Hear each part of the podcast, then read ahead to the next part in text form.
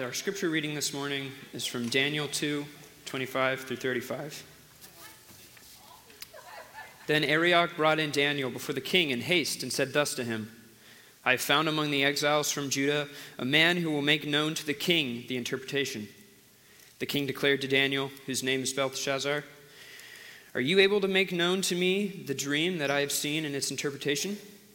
Daniel answered the king and said, No wise men, enchanters, magicians, or astrologers can show to the king the mystery that the king has asked. But there is a God in heaven who reveals mysteries, and he has made known to King Nebuchadnezzar what will be in the latter days. Your dream and the visions of your head as you lay in bed are these. To you, O king, as you lay in bed, came thoughts of what would be after this, and who reveals mysteries made known to you what, it is, what is to be. But as for me, this mystery has been revealed to me, not because of any wisdom that I have more than all the living, but in order that the interpretation may be known to the king, and that you may know the thoughts of your mind. You saw, O king, and beheld, and behold, a great image. This image, mighty and of exceeding brightness, stood before you, and its appearance was frightening. The head of this image was of fine gold, its chest and arms of silver, its middle and thighs of bronze, its legs of iron, its feet partly of iron and partly of clay. As you looked, a stone was cut out by no human hand, and it struck the image on its feet of iron and clay and broke them to pieces. Then the iron, the clay, the bronze, the silver, and the gold all together were broken in pieces and became like the chaff of the summer threshing floors, and the wind carried them away so that not a trace of them could be found. But the stone that struck the image became a great mountain and filled the whole earth. This is God's word.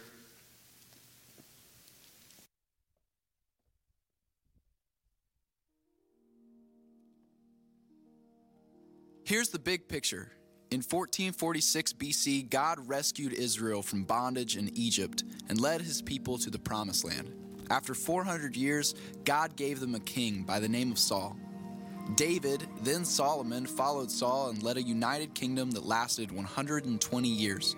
When Solomon died, his son's bad judgment split the kingdom in two. The northern kingdom, called Israel, moved steadily away from God and reaped judgment in 722 BC. The southern kingdom, called Judah, had some good kings along with some bad, but the general trend was away from God. The southern kingdom was judged in 586 BC when Nebuchadnezzar, a Babylonian king, utterly destroyed Jerusalem and took a remnant into exile. Our first glimpse of Daniel is in 605 BC, almost 20 years before the fall of Jerusalem. Daniel was taken to Babylon where God used him in amazing ways for almost 70 years. The book that bears his name tells us about how he stayed true to God in a hostile world, and it gives us a glimpse of spiritual challenges we will face in the future. We can learn from Daniel's example and Daniel's prophecy how to stay true to God no matter what. And by smooth words, he will turn to godlessness, those who act wickedly toward the covenant. But the people who know their God will display strength and take action. That's a passage from Daniel chapter 11, verse 32, that is telling us about something that is going to happen in our future. It's actually telling us about something that is coming. I don't know if it'll come in our future, but it is in the future. Maybe we'll experience it. Basically, what he's saying is that the pressure is going to be so intense that even people who, in some cases, name the name of God are going to abandon him. But those who know their God will display strength and take action. Daniel chapter 2 actually declares some of the things that prevailing saints know about God. And this morning, we're going to gain five insights into the character of God that are based on Nebuchadnezzar's dream revealed, which is what Daniel is providing. And we'll look at this both this week and next week. Now, here's a plus, here's kind of a bonus. this morning you also get your first future reveal from the book of Daniel. He's actually going to show us what human history looks like from the time of Nebuchadnezzar until Jesus returns. And so, some of what he's going to predict in this vision is yet future. Think of this as kind of the, the big overview. And subsequent visions in the book of Daniel are going to fill in the gaps and provide more detail. But this is the big picture. And so this week and next week, we'll be able to unpack what that big picture looks like. Here are five insights that we can learn from the book of Daniel God has a plan. Prevailing saints know God's got a plan. And God knows what transcends human wisdom. It's a fancy way of saying God is way smarter than we are. Number three, God reveals mysteries. It pleases God to let us in on things that we could not otherwise know. Number four, history is headed where God intends. God is going to bring human history to his conclusion. And the last one, God's plan rocks. And I'm going to sh- I'm playing with the words a little, but I'll, you'll understand it when we get there. First, God has a plan. This is one of those places where I just I have to marvel. I look at what God did and I go, that is so genius. Let me explain. So Arioch, Daniel comes to him, and Arioch brings Daniel to the king pronto. And he goes, Hey, king, I found a guy as if he had anything to do with it. In Daniel 2:26 we read this, the king said to Daniel, whose name was Belteshazzar, "Are you able to make known to me the dream which I've seen and its interpretation?" So Nebuchadnezzar is saying, "Are you able to reveal this?" Now, what's going on here? God is going to give to Nebuchadnezzar or through Nebuchadnezzar a master overview of human history, culminating in the return of Jesus. Some of it for us is historical. It actually already happened. We'll be able to confirm some of those details as we work through. But some of it for us is future. For Nebuchadnezzar, all of this was future. So basically, what he, God is going to do is going to say, I'm going to tell you what's going to happen from you are here all the way to when this rock comes. Now, think about the options that God had in terms of how he could reveal this. For example, option one, he could give the total package to Nebuchadnezzar. He gives Nebuchadnezzar the dream and then he gives him the interpretation. What's going to happen if that happens? Well, Neb's going to show up and go, man, I must really be something. Even God wants to talk to me. And it would have played into his pride. God could have given the total package only to Daniel. What would have happened then? Well, hey, there's some kid here who says he's got a vision of what's going to happen. It would be totally ignored.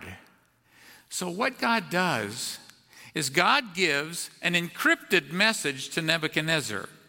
He gives him a, a message that is very clear, but he gives the encryption key to his man Daniel. By giving the message to Nebuchadnezzar, but denying him the key, understanding the message becomes this national priority. I mean, you've heard about the Babylon Bee, but I think the more serious work was being done by the Babylon Inquirer. And I can imagine some of the headlines after this vision King can't sleep and heads will roll. Sultan slams soothsayers. Say that one quickly. And then, as the re- dream is revealed, boy wonder causes king to do faceplant. All Babylon is in turmoil. The, he's had a dream, he can't recall it, and he's desperate to know, and people are going to die. So, this is on everybody's radar. The delivery method is a dream. Now, who of us can be proud of a particular dream? Hey, I had a dream. There's nothing merit worthy in a dream. So God gave to Nebuchadnezzar the dream part, but he only gave to Daniel the key. Now, he was given the whole message, but he was doing what he was doing in a way that allows the message to have maximum exposure. By the way, chapter 2, verse 4 begins the section in Daniel that's actually translated in Aramaic, the language of the people. I, am speculating here, but it is hard for me to not imagine that all Babylon was asking, So what was his dream? And what was it about? And here's a lingua franca, everybody speaks it, Aramaic. Here's an Aramaic account of what actually happened. My conclusion God is pure genius because he provided a message in a way that does not play to Nebuchadnezzar's pride, although we'll see in the next chapter what he does, but it allows his man to be the one who gives the interpretation. Second thing we learn from this passage is God knows. God knows what men do not. No one among men, regardless of aptitude or skill, has what it takes to discern what God does. Daniel says this in verse 27. Daniel answered before the king, and he said, As for the mystery about which the king has inquired, neither wise men, conjurers, magicians, nor diviners are able to declare it to the king. In other words, what I'm going to tell you is not something that comes from men. Even Daniel doesn't have what it takes to come up with this message. In verse 30, he says, This mystery has not been revealed to me for any wisdom residing in me. It's not because I'm a smart kid more than any other living man, but for the purpose of making the interpretation known to the king and that you may understand the thoughts of your mind. God knows what's coming, and no amount of men thinking, brainstorming is going to come up with what Daniel reveals because God has revealed it to him. In his prayer earlier, last week we looked at this, he says, It is he who reveals the profound and hidden things. He knows what is in the darkness, and the light dwells with him. God knows all things. In Romans 11:33, Paul says this, "Oh the depths of the riches both of the wisdom and knowledge of God, how unsearchable are his judgments and unfathomable his ways." This is really referring to the omniscience of God, which the short definition of that is God knows all things. Let me give you the expanded definition. God's intrinsic comprehension, intrinsic means he didn't have to go to school. He just knows it. Whereby he concurrently knows. Now, concurrently means that God is not like a massive hard drive and he has to access something to get it into RAM, you know. When we say it's, and I'm increasingly experiencing this as I grow older, I know it's back in there somewhere. I just have trouble getting it out here in the front of my mind. God concurrently knows all things. I can't even wrap my mind around that. But let's make it practical. God knows you intimately. He even knows what you're thinking right now, which is, this guy is a little, oh, I don't know. He knows what you're thinking, and he knows what the person next to you is thinking, and the person behind you is thinking. Fully, completely. God's intrinsic comprehension, whereby he concurrently knows, now get this, all things actual and possible. In other words, he doesn't just know what is, he knows what could be. You know, if Buddy decides to do something, this will happen. But if Buddy doesn't do that something, he knows what will happen. And he knows these things completely and perfectly. Implication God is worthy of perfect trust. God knows. God reveals mysteries. This one is fun because God knows all things and He's willing to give us access to what He knows. Now, in this particular chapter, chapter 2 of Daniel, he says, there is a God in heaven who reveals mysteries. These are things that no man could know, but God has chosen to make that known. He wants to let you have access to something he knows. And he has made known to King Nebuchadnezzar what will take place in the latter days. This was your dream and the visions in your mind while on your bed. As for you, O king, while on your bed, your thoughts turn to what would take place in the future, and he who reveals mysteries has made known to you what will take place. It pleases God, who knows all things, to provide vital information for us. It pleases God to let us in on divine secrets. Now, in Nebuchadnezzar's case, it was actually an overview of the progression of what we will call the five kingdoms and how they end.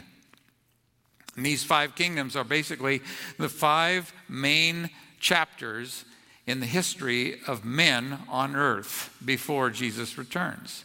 Now, some things we can discover about God on our own. For example, Psalm 111:2 says, "Great are the works of the Lord; they are studied by all who delight in them."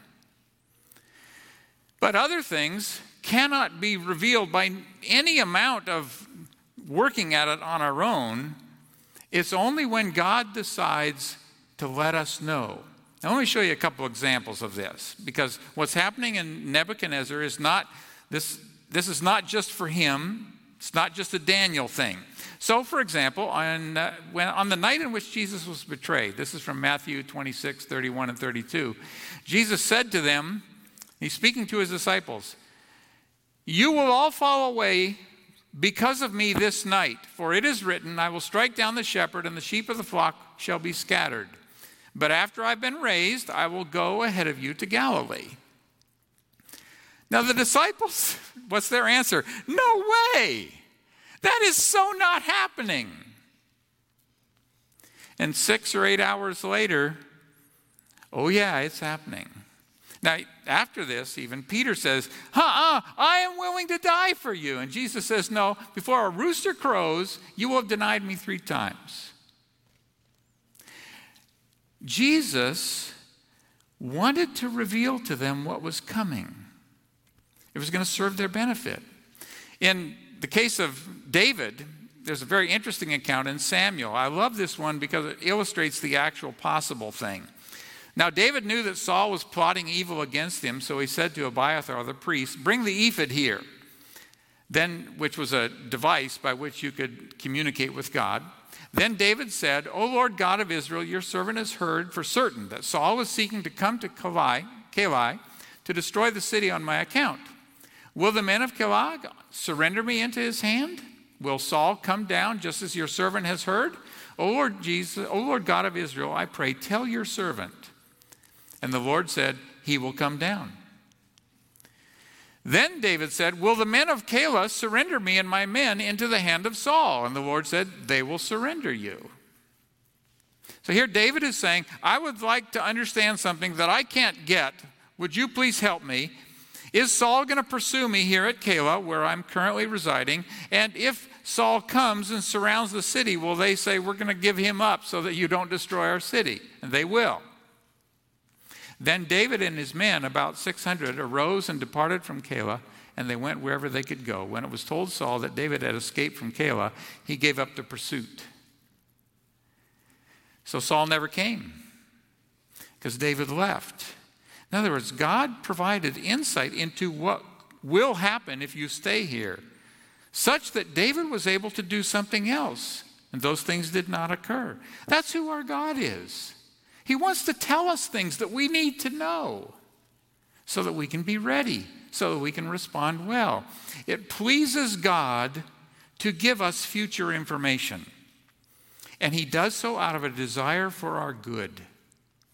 God's advance information is always delivered right on time. We can only act in the present. I, I can't act in the future. I'm in this moment right now. But if Jesus will give me information about what is coming, I can start preparing now for what is coming. And sometimes that's what God does. So here we are at 603 BC. This is year two of Nebuchadnezzar's reign. And through Daniel, God gives Nebuchadnezzar and the rest of the world insight into what's coming. In Daniel 2:28 he says, "However, there is a God in heaven who reveals mysteries, and he has made known to King Nebuchadnezzar what will take place in the latter days, meaning the days between now and when Jesus comes."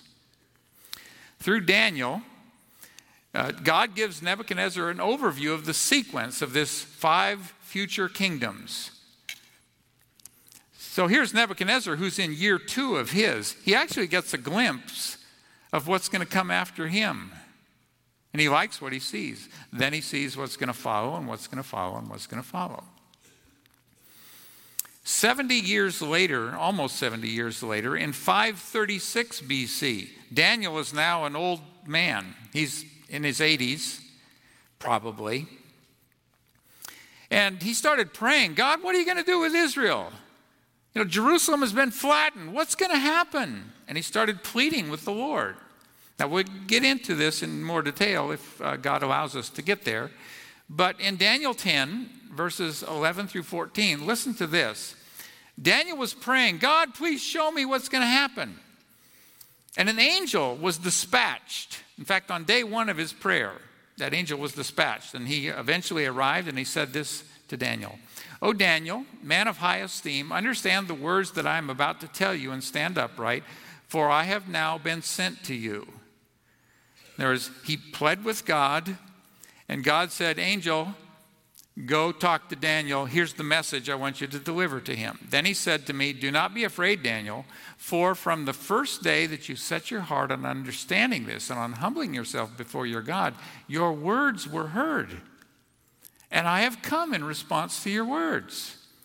But the prince of the kingdom of Persia was withstanding me for 21 days. Then, behold, Michael, one of the chief princes, came to help me, for I had been held there with the kings of Persia. Now I have come to give you an understanding of what will happen to your people in the latter days, for the vision pertains to days yet future. So, what just happened here? Daniel prayed. God said, I want a message to go to Daniel, and picked someone from his angels and said, Take that. But a demon or some kind of spiritual force of wickedness decided, We can't let that message get out and opposed him for 21 days. But then Michael came in to provide an assist, and the message got through to Daniel. God's providing Daniel with a master matrix of the future. And the delivery of that message was thwarted by dark forces for 21 days because they're threatened. But through the assistance of Michael, he made it possible for the message to be delivered. God wants to reveal mysteries. Now, we'll unpack that passage when we get to it. Let me show you a couple more, just because I want you to see this is actually a part of how God operates. In John uh, 12, 49 through 50, uh, the passages are in your bulletin insert. Uh, Jesus actually makes this statement. He says, God told me exactly what to say when I come to earth. And so he did he communicated the message that was the message that people needed to hear. In, uh, also in 33 AD, in Acts 1 6 through 8, when Jesus is getting ready to ascend, the disciples are saying, So, are you going to uh, inaugurate your kingdom? And he says, You're not asking the right question. Here's what you need to know. And he gives them information they need to know about what's coming.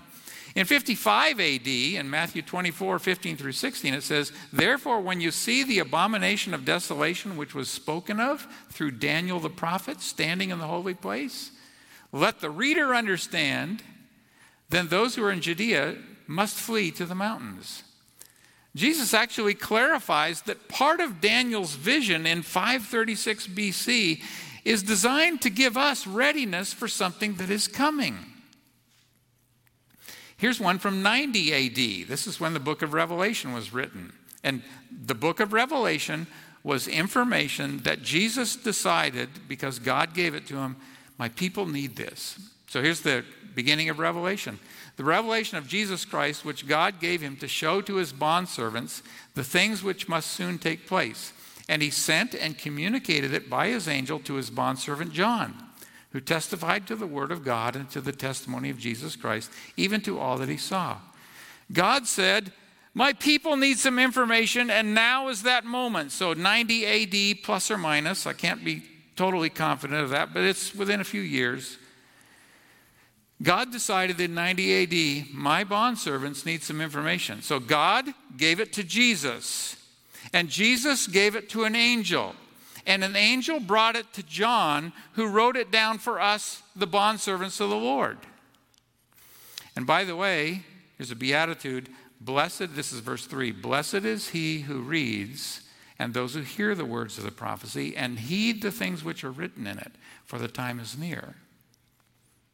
Those who hear and apply this message are to be congratulated, according to Jesus. Bottom line, you know, I'm showing you these things just to give you a glimpse of something. God chooses to reveal the future to us in order to promote our good. That's a part of what's happening here in the book of Daniel. You're going to get your first overview. God knows. And God, it pleases Him to reveal mysteries in order to promote our good, so that we in the present can do the things that are going to prepare for what's coming. Number four observation we can make is that history is headed where God intends. By recounting this dream, Daniel provides an authenticity stamp. You know, Nebuchadnezzar said, I'm not going to tell you my dream. Had he forgotten it? I think so, but I can't say that with absolute certainty. But by declaring the dream, this was a, an authenticity stamp. Obviously, what this kid is going to tell you is the real thing. And in this vision, Daniel recounts it and he says, You saw an extraordinary statue. It consisted of five layers gold, silver, bronze, iron, and a mix of iron and ceramic. And then a cut stone, but not of men's making. In other words, this was a stone that has been fashioned in some way, but not through the efforts of men. How did, what does that look like? I don't know, but it was apparently an exquisitely crafted stone that was beyond the capabilities of men to craft it. Strikes the lower extremities of this statue which sets in motion a kind of chain reaction. The toes are obliterated, but everything that constitutes the material of that statue is also obliterated. All of the gold, the silver, the bronze, the iron, and the ceramic elements disappear without a trace. And the stone, in turn, becomes a great mountain and fills the entire earth. So, you know, what's gold, silver, bronze? Now, we'll get into this next week. But basically, these are things that men produce. You know, we mine gold, we mine silver, we produce bronze, we produce iron. And I'm going to use the word pottery for the clay, uh, ceramic. You could call it china if you want to, china and iron. But the fruit of all this human effort basically just comes to naught. What endures is not made by men. It's a stone that is not produced by the efforts of men. This image, which depicts future history, ends in something of God's making, not men's. And so Daniel, he didn't say this, at least not that's recorded in the text, but he's just recounted his dream. And I am reasonably confident it could well be asked, Hey, Neb, do I have your attention now? Because Daniel has just told him, here's what you just saw. So, Daniel would say, well, now let me unpack the meaning of this dream. Let me explain what this is about. Now, this will take two weeks to do this. I'm going to just get started uh, this morning, and then next week we'll get into it in depth. Uh, and this is the place where I'm saying one of the things you can learn is that God's plan rocks. And I'm going to show you uh, the reasons why. And by the way, yes, the rock not made with hands, that is God's plan. The rock not made with hands becomes a mountain that depicts something that is described elsewhere in the Bible. Now in Daniel 2:44 he actually tells us the rock is a kingdom.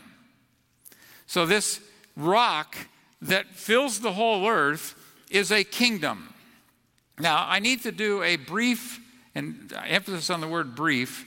If you wanted to read a great book, you could read Alvin McClain, Greatness of the Kingdom. That would be a wonderful resource. But I need to do a very brief unpacking of this word kingdom to make sure we understand something that, frankly, is kind of a, a, a little bit of a riddle. For example, the, the word kingdom can be used to refer to a universal kingdom that exists without interruption throughout all time. God is the king of all things, always has been, always will be, and everything that is is under his sovereignty. Psalm 145:13 says, "Your kingdom is an everlasting kingdom and your dominion endures throughout all generations." There has never been a time when God is not on the throne. This kingdom includes all that exists in time and space. For example, 1 Chronicles 29:12 says, "You rule over all." God rules over everything. But in Daniel, the rock is something different. Because it says, for example, in verse 44, in the days of those kings, the God of heaven will set up there's, there's a starting point here. We'll set up a kingdom which will never be destroyed. And that kingdom will not be left for another people. It will crush and put an end to all these kingdoms, but it will itself endure forever. The rock is God's kingdom that succeeds a series of empires which it crushes, and the kingdom is set up and this is an earthly kingdom. It fills the earth, Daniel 2:35. So what's going on here? How can God's kingdom be timeless and have a starting point? How can it be universal and earthly? What's going on here? I'm confused, Jim. Me too. All right. Let's see if we can't unpack this, all right? So, uh, what I'm going to do is I need to kind of walk you back to the beginning of time, all right? So, in the beginning, God created the heavens and the earth. All right, stay there. Okay. And yeah, I think I've got it to where Eden is facing you. So you can kind of see the, the Middle East here. This was actually based on some NASA shots. So the clouds are there. So it's, I know that's weird. But anyway, it's me. I like stuff like that. So anyway, so here's a copy of Earth. And God created the heavens and the earth. Now, all around is the universe, and I'm not really sure what is even beyond the universe, but whatever that is, the realm in which God dwells, because God actually transcends even the universe, that's the universal kingdom of God. And when the earth was created and God finished his creative work, he said, That is really good. And somewhere on here, wherever the Garden of Eden is, he placed man. And it says, God blessed them, and God said to them, Five commands, five imperatives be fruitful and multiply and fill the earth and subdue it and rule over the fish of the sea, over the birds of the sky, and over every living thing that moves on the earth. So man was placed here on this very good planet that God had created that was perfectly aligned with God's will and given five things to do. He blew it. Sin was unleashed. And this became a rebel planet, a dying planet. Romans 5:12 says, "Therefore, just as through one man sin entered into the world, and death through sin, and so death spread to all men because all sinned." This planet became the runaway planet, the dying planet, the rebel planet. Because our Father Adam and our mother Eve defied God. They actually defied the commands. When he said subdue the earth, it actually contemplates them taking control for good. Instead of ruling the animals, they let an animal talk to them and tell them what to do. And because of what they did, this place became a place that is out of alignment with the overall universal rule of God. But that's not the end of the story. The rock that is coming is God's plan to restore the rebel planet. That's exactly what Jesus is praying for and wants us to pray for. Listen to the prayer. And I need to explain one thing, which is the on earth as it is in heaven clause goes with all three of the previous imperatives. There is, here's what he's saying, and I'm going to use the phrase on earth as it is in heaven with each one. Father, who's in heaven, hallow your name on earth like it is in heaven. Father, your will be done here on earth as it is in heaven. Father, express your kingdom, bring your kingdom here on earth like it is in heaven.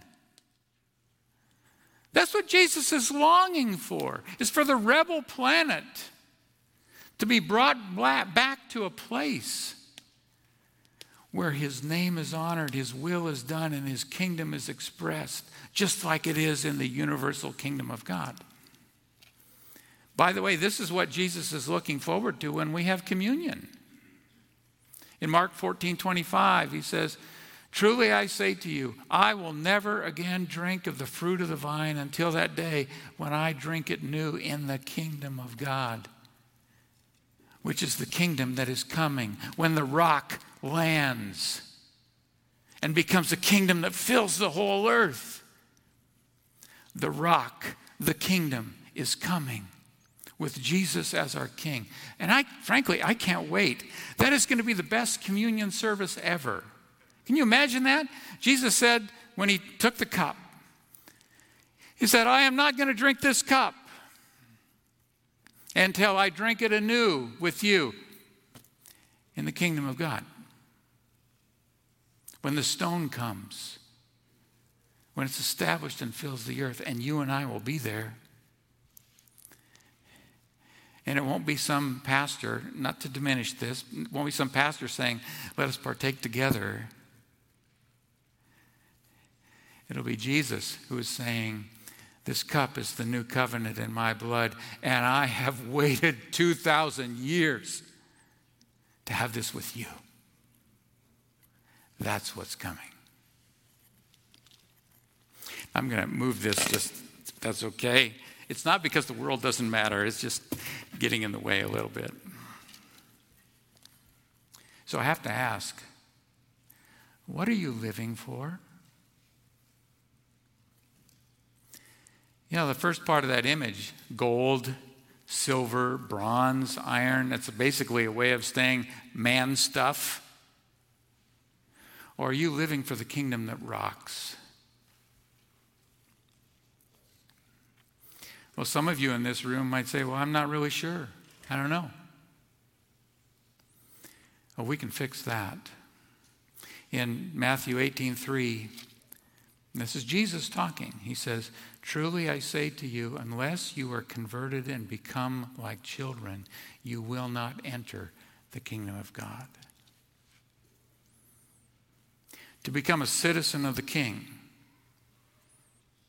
means something as simple as saying, Jesus, I deserve death, but your son came and died on the cross for me so that I might become a citizen of your kingdom and live with you for all eternity.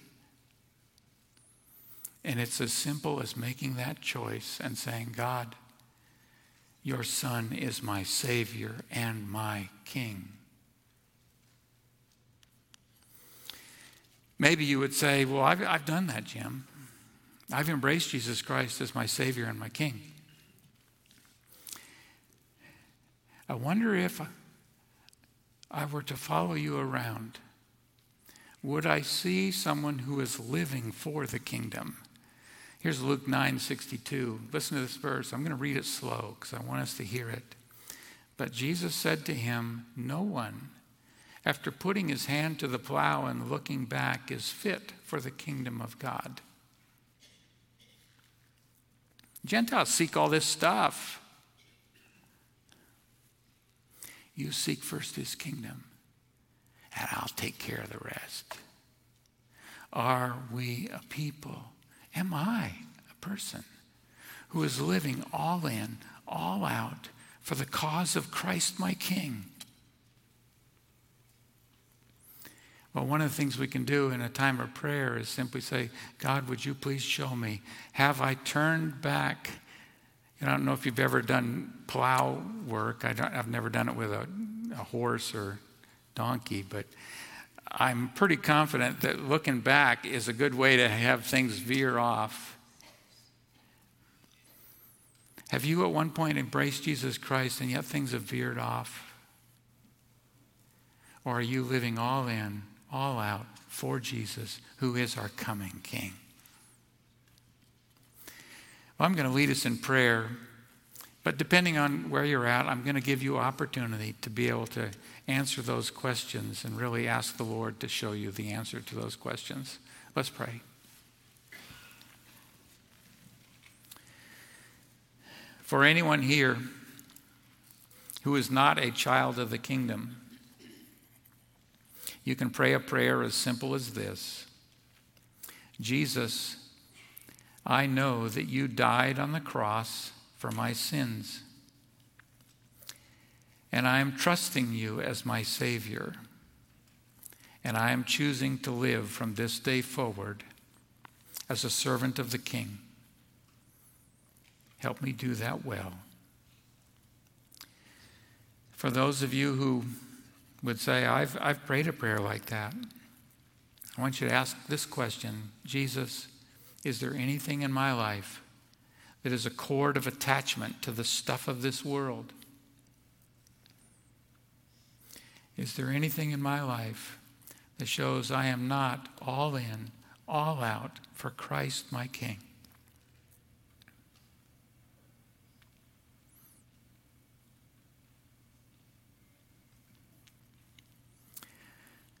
Father, there are ways in which we want to do better. We want to be more a people who are living for the cause of Christ, who are ambassadors of the kingdom, who are sharing with people how they can know you as Lord and as Savior. So show us ways that we can do better. Show us ways that we can live in the light of what you showed Daniel and be those who are a resounding cheer. Your plan rocks because Jesus is our rock. Make of us a people who are not pursuing stuff, but instead are pursuing the kingdom and all the other stuff taking care of itself. Father, we want to be Jesus subjects, flourishing under his rule. In Jesus' name we pray. Amen.